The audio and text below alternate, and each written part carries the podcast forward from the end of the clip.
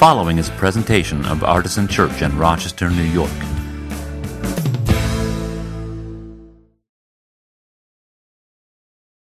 Well, as I move microphones out of our little cloistered band area,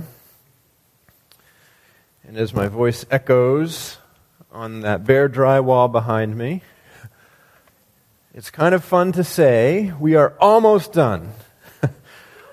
Woo! That's right. Remember, if you're new here, woo means artisan. It's, it's artisan for, yeah! Uh, we just don't really get too excited verbally around here. Kind of a quiet bunch. Amen. Even that was an ironic amen. Uh, but as you can see, we're not quite finished. We are almost there, but not quite finished. Um, our sanctuary expansion, which we um, wanted to have done about eighteen months ago, uh, because obviously this time of year the room starts to get very full. Have you noticed it's very full in here? Um, we have probably thirty children who are down at the other end of the building right now, um, not occupying seats in this room, um, and some new kids who are... Uh, for the first time maybe in a while, in here for this part of the service, which is a pretty cool thing to do. We, we um, just by way of brief explanation, we, uh, we really want children of all ages to feel like they are just as much a part of our church community as any adult is. And um, we also like to have families worshiping together as much as possible. And we include the sermon, the hearing and uh, uh, proclamation of the word, as one of the acts of worship, by the way. So for us, it's not just worship together. It means do music together. It means do the whole thing together. And so for, you know, at a, a younger age than sometimes happens in churches, we have, you know, nine and ten-year-olds and up in here with us now today. And um, Pastor Jesse has given them some cool little worksheets to, to keep track of uh, what's going to happen here. And they'll get to talk about it with their uh, moms and dads and friends on the way home and that kind of thing. And that's pretty cool. But... it's been a very exciting summer, especially the last couple of weeks with, with this sort of, have you noticed how this ramped up in the last couple of weeks? It was like nothing, nothing, nothing, nothing, nothing. Oh, there's actually a room there. It's been very exciting. Uh, but I have to be honest, I am a little bit weary of it. Actually, that's not honest. If I were being honest, I would have said, I am really adjective weary. Adverb? I don't know. Um, it's been a lot of work. Um, probably twice a day, I have a twenty or thirty minute distraction related to this project. Um, you know, you know, poor me, whatever. That's not really where I'm going with this. But um, the point is, I, I I want to change the subject. Have you ever been at a party talking to somebody? You have been, right? And you're just like, uh, yes, Battlestar Galactica is really awesome. No, Cylon chick is really great. Autumn just asked what kind of parties I go to. Well, some people will describe them as nerd storms, I guess. I don't know. Artisan is one big nerd storm. You all, raise your hand if you really don't know what Battle, Battlestar Galactica is. Come on. You at least know enough about it to know that it's really boring when other people are talking about it. Anyway, you've ever been at a party, whether it's, maybe it's sports, right? Oh my goodness, I play on this volleyball team and every week I get there and for five minutes before we go on, they talk about their fantasy football teams and it makes me want to pop my eyes out of my skull. It is so boring, I just want to change the subject. Well, we've been talking about our building and talking about our building and talking about our building and talking about our building for for years now, off and on. And for the past summer, you know, for the summer, we've been talking about it pretty much all the time. I am ready to change the subject. This building is about as interesting to me as a fantasy football team populated by Battlestar Galactica Cylons right now.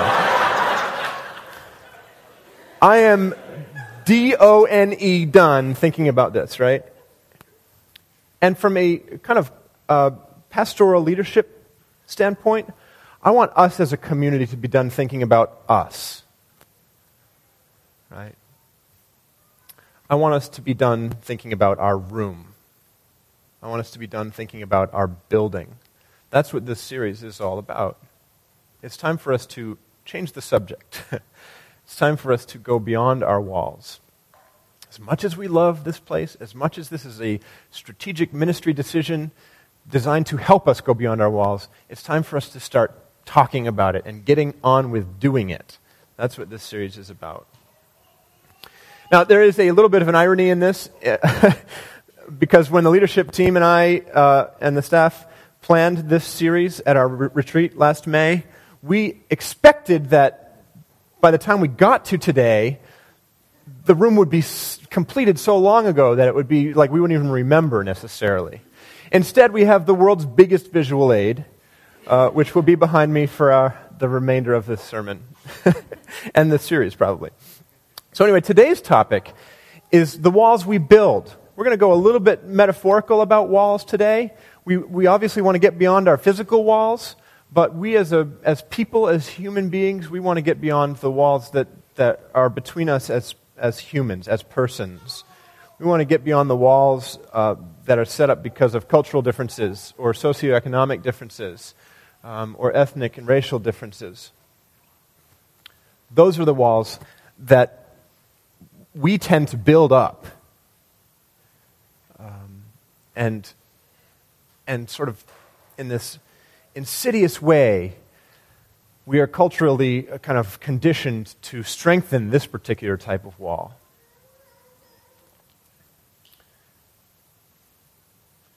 But we want to break down the walls of division and prejudice that persist in our lives. That's what today is about.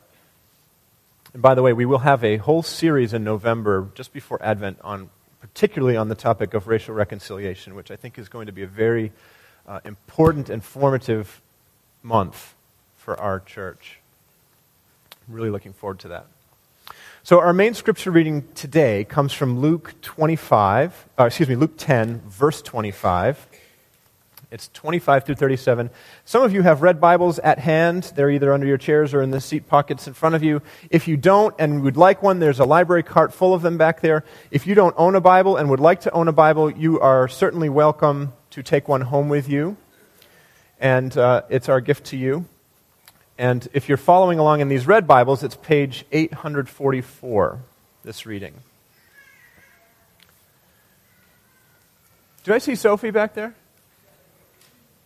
Would you like to read today, Sophie?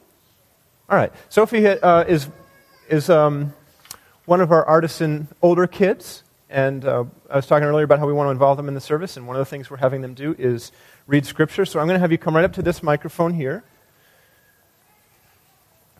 and um, let me make sure that it's live. I don't know if Todd knows I'm going to do this. Hey, James, can you have Todd uh, unmute this vocal mic for me? And um, I'm going to give you a quick microphone lesson, okay? You want to be that close to it. Can you do that? And we're going to have you read twenty-five through thirty-seven, this section right here. Got it? And you guys can follow along in your Bibles if you like.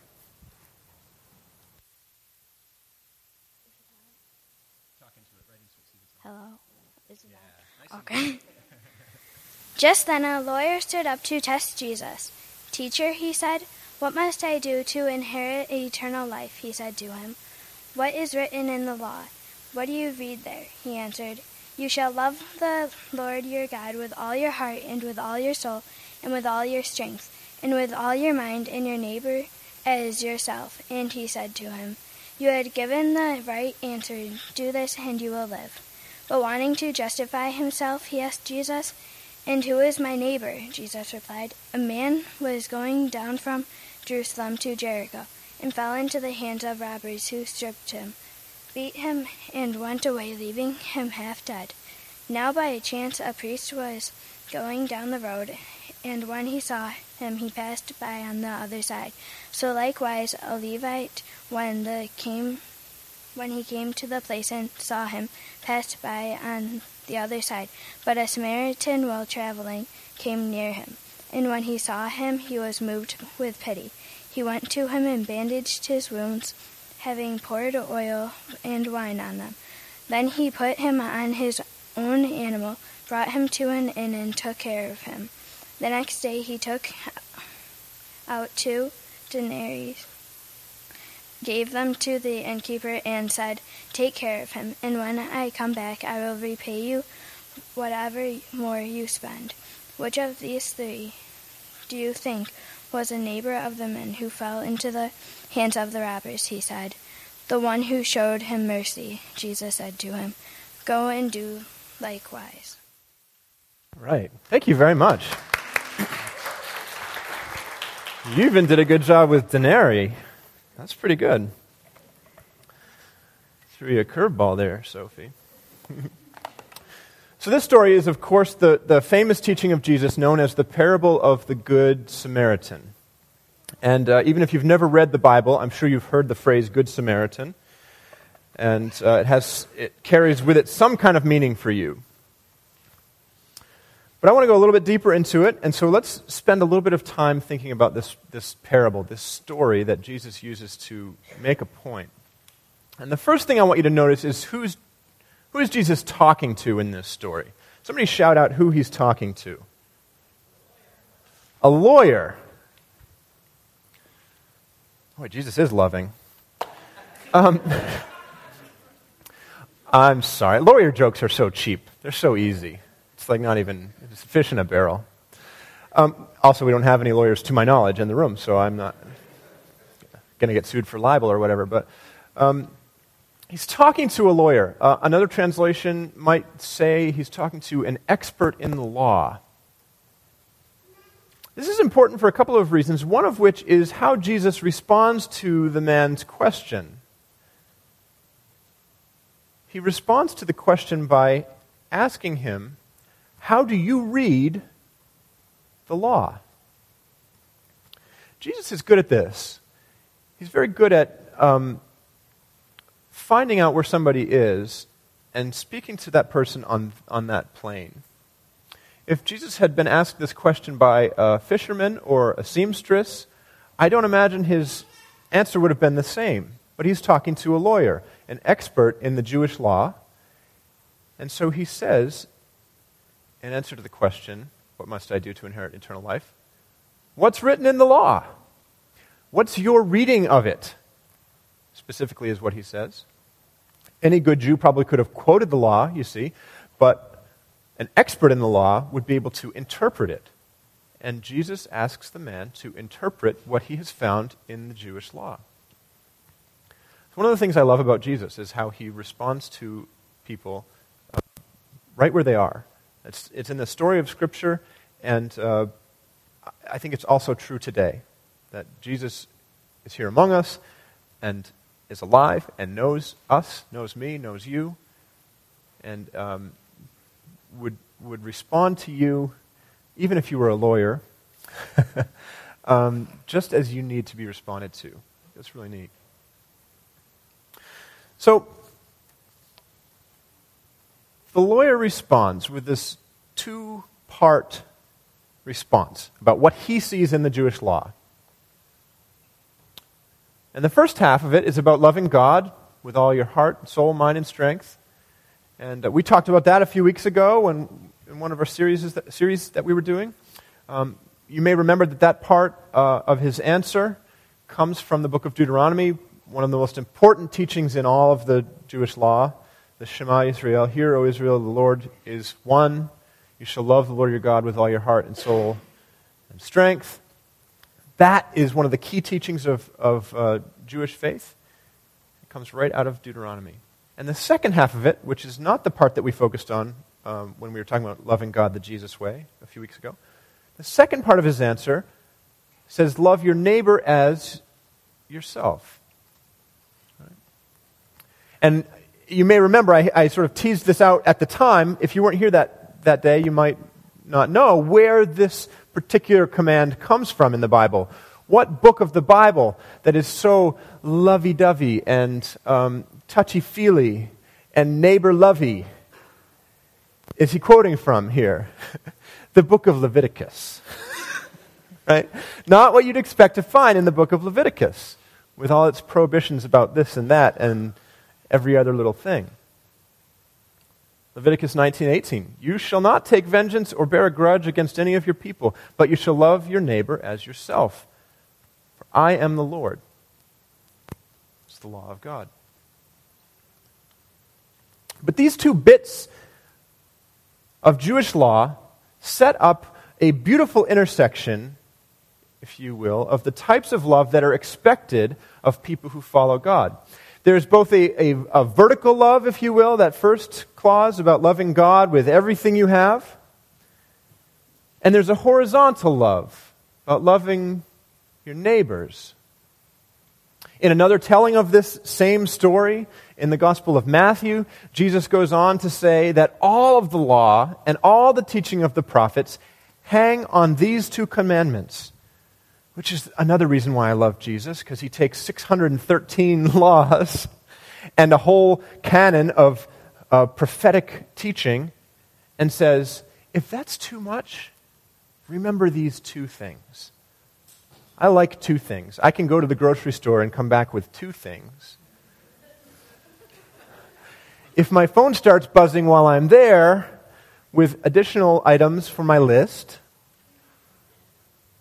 my beautiful wife is giving me the look right now. Then I'm confused. But two things I can do. At least I can remember that I'm supposed to. Whether I actually pull it off is a different story. But imagine if we could just manage to get those two things right. Vertical and horizontal. Love God, love your neighbor. If we could just do those two things, well, the whole world would change. Imagine how the world would change. But remember the question the man asked. The man did not ask, "Teacher, what must I do to change the world?"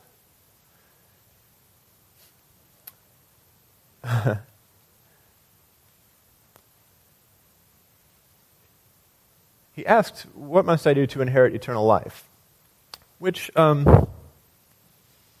I'm I'm not even sure that's a question that we are asking today. Even in, in a church, I'm not sure that's the thing that that really motivates this particular group of people. Right? We focus a lot here, and I think rightfully so. It's a it's a corrective to what we see as excessive emphasis on um, the uh, the sweet by and by in other other kind of church cultural context. We focus a lot here on the on the here and now, on how Jesus' gospel, how the good news of Christ can be brought to bear in our world today, how how we can make a difference, empowered by and instructed by and commanded by Christ in our world right now. We spend a lot of time talking about that, and I wonder if sometimes the pendulum hasn't swung a little too far there, and it's maybe time to, for us to think back in that direction. But even today, having said that, even today, eternal life is not the focus of, of um, my sermon. But I do think it would be um, intellectually dishonest of me not to bring that to our attention. I think it would be intellectually dishonest of us not to acknowledge that that's where this conversation begins, with a question about inheriting eternal life. Um, I may be stupid sometimes. I may say dumb things. Um, I may make mistakes, but what I promise you I will never do is be intellectually dishonest um, when I'm preaching, and I think if I hadn't at least brought that to our attention, even though it's not where I'm going, that it would have been kind of like lying to you a little bit, and I'm just not willing to do that. Um, so it might be wise to keep it in the back of our minds. Okay, that's sort of the, the, the catalyst for this conversation, question about eternal life. But given that you know the topic for today, which is the walls that we build and how we can get beyond those walls, you may be wondering, how do we get from this story, the parable of the Good Samaritan, this story about mercy and compassion, how do we get from that to the idea that there are cultural walls that are built up between us, that we um, subconsciously are, and insidiously are conditioned to, to, to thicken and raise and make harder to break down? How do we get from A to B? to B on that? And maybe it doesn't even seem like A to B. Maybe it seems like A to Z. How does that happen?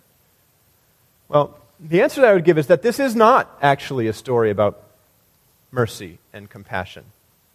I mean, it's partly that, but I don't think it's primarily a story about mercy and compassion.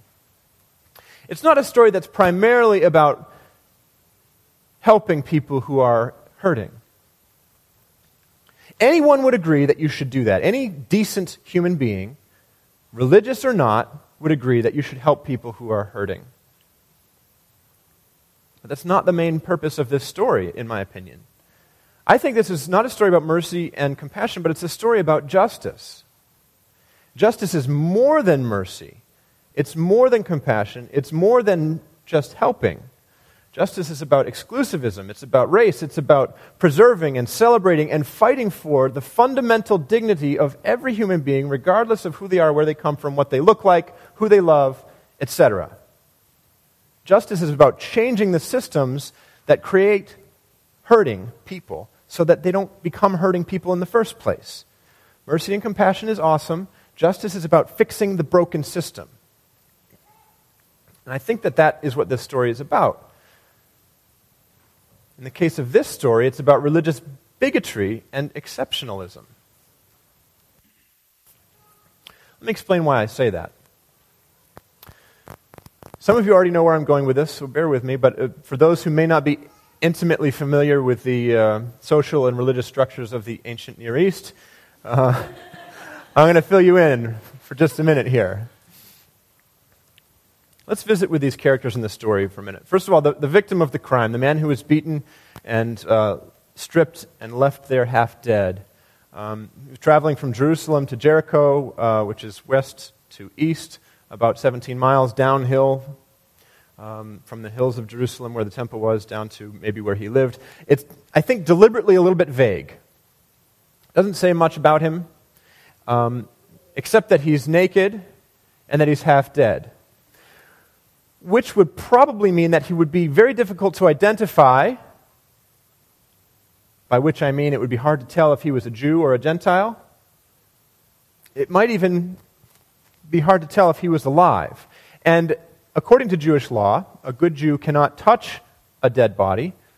A good Jew cannot have contact with a Gentile person, somebody who's not Jewish.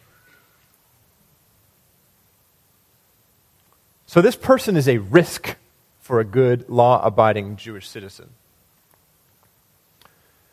Then there's the priest, the first person to approach the man and cross over to the other side. Uh, the priest in the Jewish system was a mediator between God and the people, uh, would serve in the temple by um, officiating the sacrificial system, would also be able to, to live and support his family on the tithes, that is the, the ten percent given to the temple. So priests tended to be somewhat wealthy.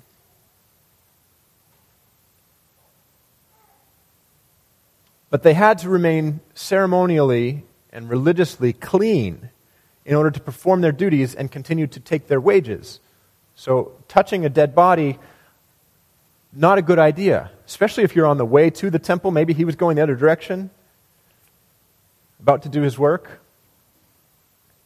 No dead bodies, no Gentiles, and I can't quite tell who that is, so I'm going to go over here. Then a Levite came by. What's a Levite?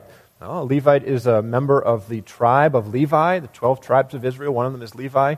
Um, Moses and his brother Aaron were, were Levites. They also served in the temple. By virtue of their birth, they were required to and allowed to serve in the temple, not not as high a profile position as a priest, but still expected to keep and observe the uh, the Jewish laws, particularly uh, the ones about ceremonial cleanness. And then the star of the show, the Samaritan. Uh, a Samaritan was neither Jew nor Gentile, kind of the worst place to be ethnically. The uh, the offspring of exiled Jews and the Gentiles that they were living near, um, thought of as, if you'll pardon a kind of a coarse expression, half-breeds. And not only ethnically, but, but religiously, in limbo. Expected to keep all the Jewish laws because they were Jewish. Right? But sorry. uh, wow. Not in my notes. Expected to keep all the Jewish laws, but not really given the full privileges that came with being Jewish. So you have the, the beaten man, the priest, the Levite, the Samaritan. I suppose you have the innkeeper also.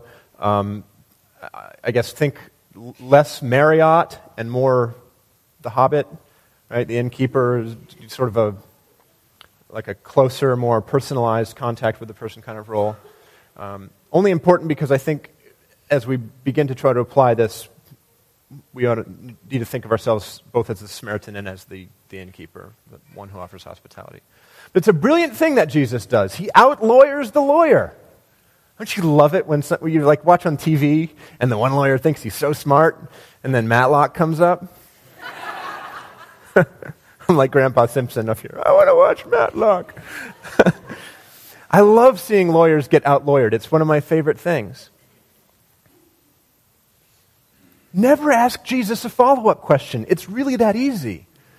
It's like Jack Donaghy said, never go with a hippie to a second location, right? Don't ask a, don't ask Jesus a follow-up question. You are asking for trouble. Just let it go. He said you did the right thing. You gave the right answer. Let that be enough. No, he had to ask a follow-up question. But who is my neighbor? Teacher. And suddenly Jesus spins this story at him, and he's left with an oh crap kind of moment. See, the man wanted to, or at least wanted to act like he wanted to, go the extra mile with the law, which for him probably just meant more vertical interaction, more loving God, loving God more exuberantly, and maybe more obvious horizontal interaction. Who is my neighbor? Probably thinking about his actual neighbor. Jim. Like, I could easily love Jim more. What I'll do is I'll ask him, who's my neighbor? And he'll say, because he's, like, smart, don't you live next to Jim? You have to love Jim more. That's what it means, you dum-dum. Nope. Chuck Testa, that's not what he meant. What Jesus demands is deeper interaction, more face-to-face love. I like to think of this as a three-dimensional love. Whereas before you have this uh, vertical and horizontal two-dimensional love, what Jesus is asking and requiring is a z-axis. Where are my math nerds at? Right? Yeah, woot. Somebody yell out the binary for woot. Uh, right? Jesus is sort of moving this neighborly interaction from the side to the front. And it's going to get messy because z-axis love is bloody and expensive.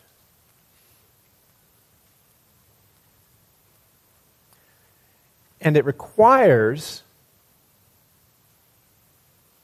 the person who wants to do that kind of love to go beyond their, their interpersonal walls. It requires a Jewish person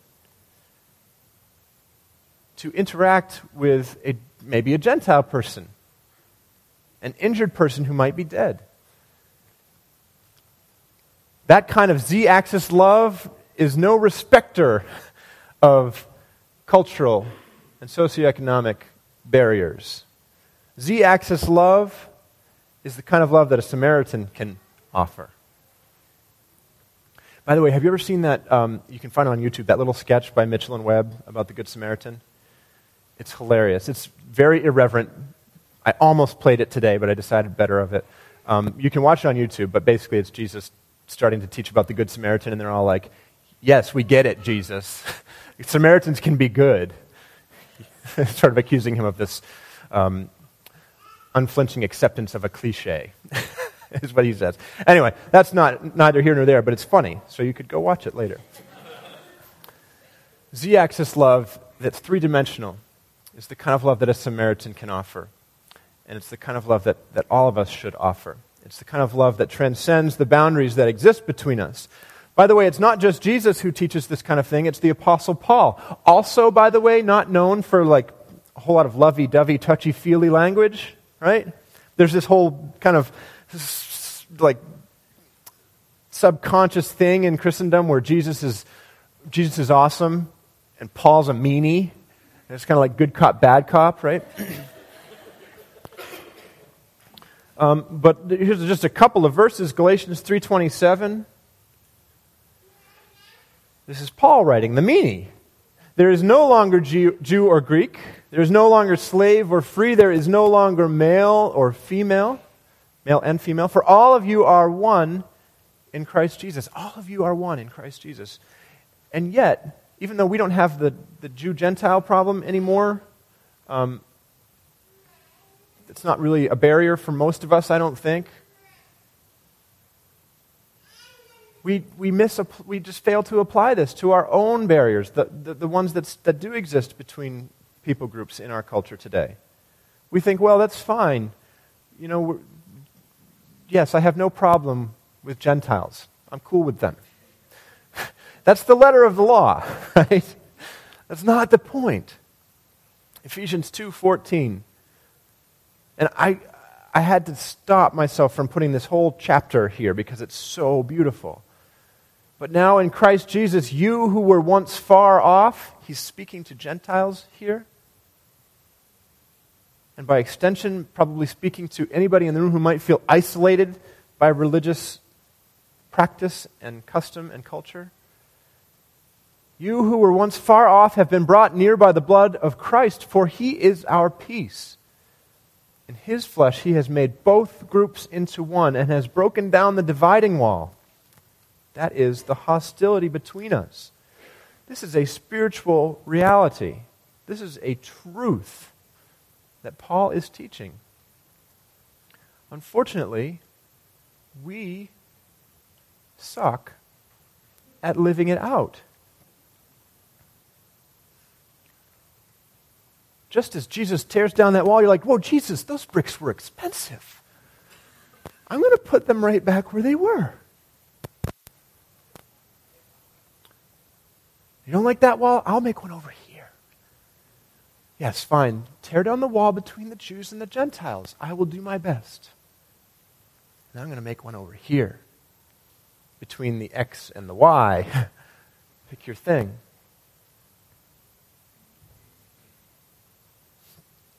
To kind of bring this all together, what I want to do is retell this parable in modern terms. There's just one version of how this parable might have been told by Jesus today. So the victim, instead of being a traveler coming from the temple, going back to his home in Jericho, might have might we might think of the victim as a pregnant teenager who's not sure if she's going to keep the baby, who has been kicked out of her house by her religious parents and is looking for a place to live with her boyfriend. And so she asks her uncle, who's a pastor at a fairly large and well-known church in the city, if she and her boyfriend can live at his house for a while. And he says, honey, you know I love you, but I can't, I can't do that. What would my board of elders say? And she goes then to the local mission, operated by nice Christian people, and they say, we wish we could help you, but as you're not yet a single mom, we don't have a bed for you, and by the way, your boyfriend, we would never have a bed for him anyway. That's not really what we're set up to do here. And so she goes at wit's end to her neighbor's house, a gay couple with a spare bedroom. And you know how this story ends, right? They welcome her and the boyfriend into the house. They say, we have a bed you can sleep in together if you need to. It's just one room. You are welcome to anything you can find in the fridge. And we would like you both to eat dinner with us when we sit down to our evening meal tonight and as long as you're here. Now, if Jesus told the story that way in our churches, um, he might have gotten himself into some hot water. That story, as I just told it, is, I, I mean, if you're coming to this room, like, not really um, knowledgeable about evangelical church culture, having not grown up in it or whatever, that might not have been remotely provocative to you. But for some of us in the room who grew up in a, you know, a conservative Christian background, that story would not go over well in a sermon. They would say, that's not what Jesus would say. Don't put words in Jesus' mouth. Haven't you read Leviticus?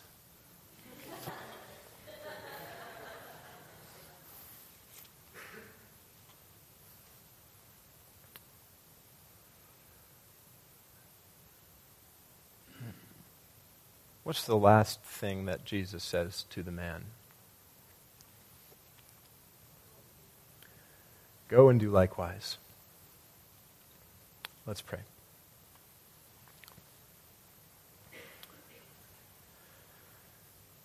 God, it's my prayer that that your Spirit would challenge us by um, the reading of this text today, this famous story which has become so familiar to, to many of us. I pray that, that it would have new meaning for us um, in our own lives, that it would have new meaning for us as a church, that we would do the very challenging and difficult work of struggling to apply this story. We acknowledge now that absent your Spirit's presence, absent the power of Christ among us, it is just about impossible for us to go and do likewise. And yet we know that you have called us as a church to justice. And part of that is breaking down the dividing walls that are between us. Lord, would you please show us what walls exist between us and our neighbors? Would you please show us how you would want to demolish those walls, how you'd want to break them down, and would you chastise us and convict us when we start to put the bricks back together.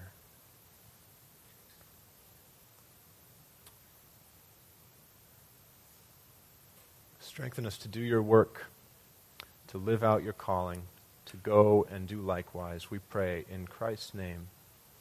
Amen.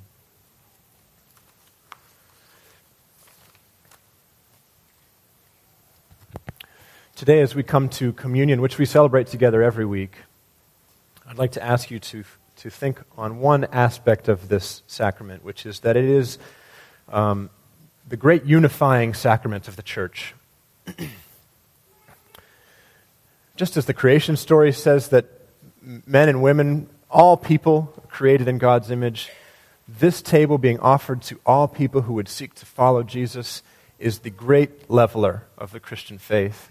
You will come and take communion standing next to somebody Um, who is different from you in some way, small or large. I would like you to think, as you look to your right or to your left, about what walls might be present between you and that other person. And remember that the body and blood of Christ breaks down that wall, those walls. And as you go back to your seat and you're facing this way, and you can look right outside our windows and our doors and see the, the neighborhoods that surround this building, I would like you to think about the walls that exist between you, between us and, and them, which is, of course, the language we want to try to eradicate, us and them. And I want you to imagine the body and blood of Christ breaking down that wall between us and our neighbors. That's what Beyond Our Walls is, is about, because if we can't get through those invisible walls, there's almost no point in going through the physical ones. Let's continue to worship him together, receive communion as the great unifying sacrament of the church. The table's open.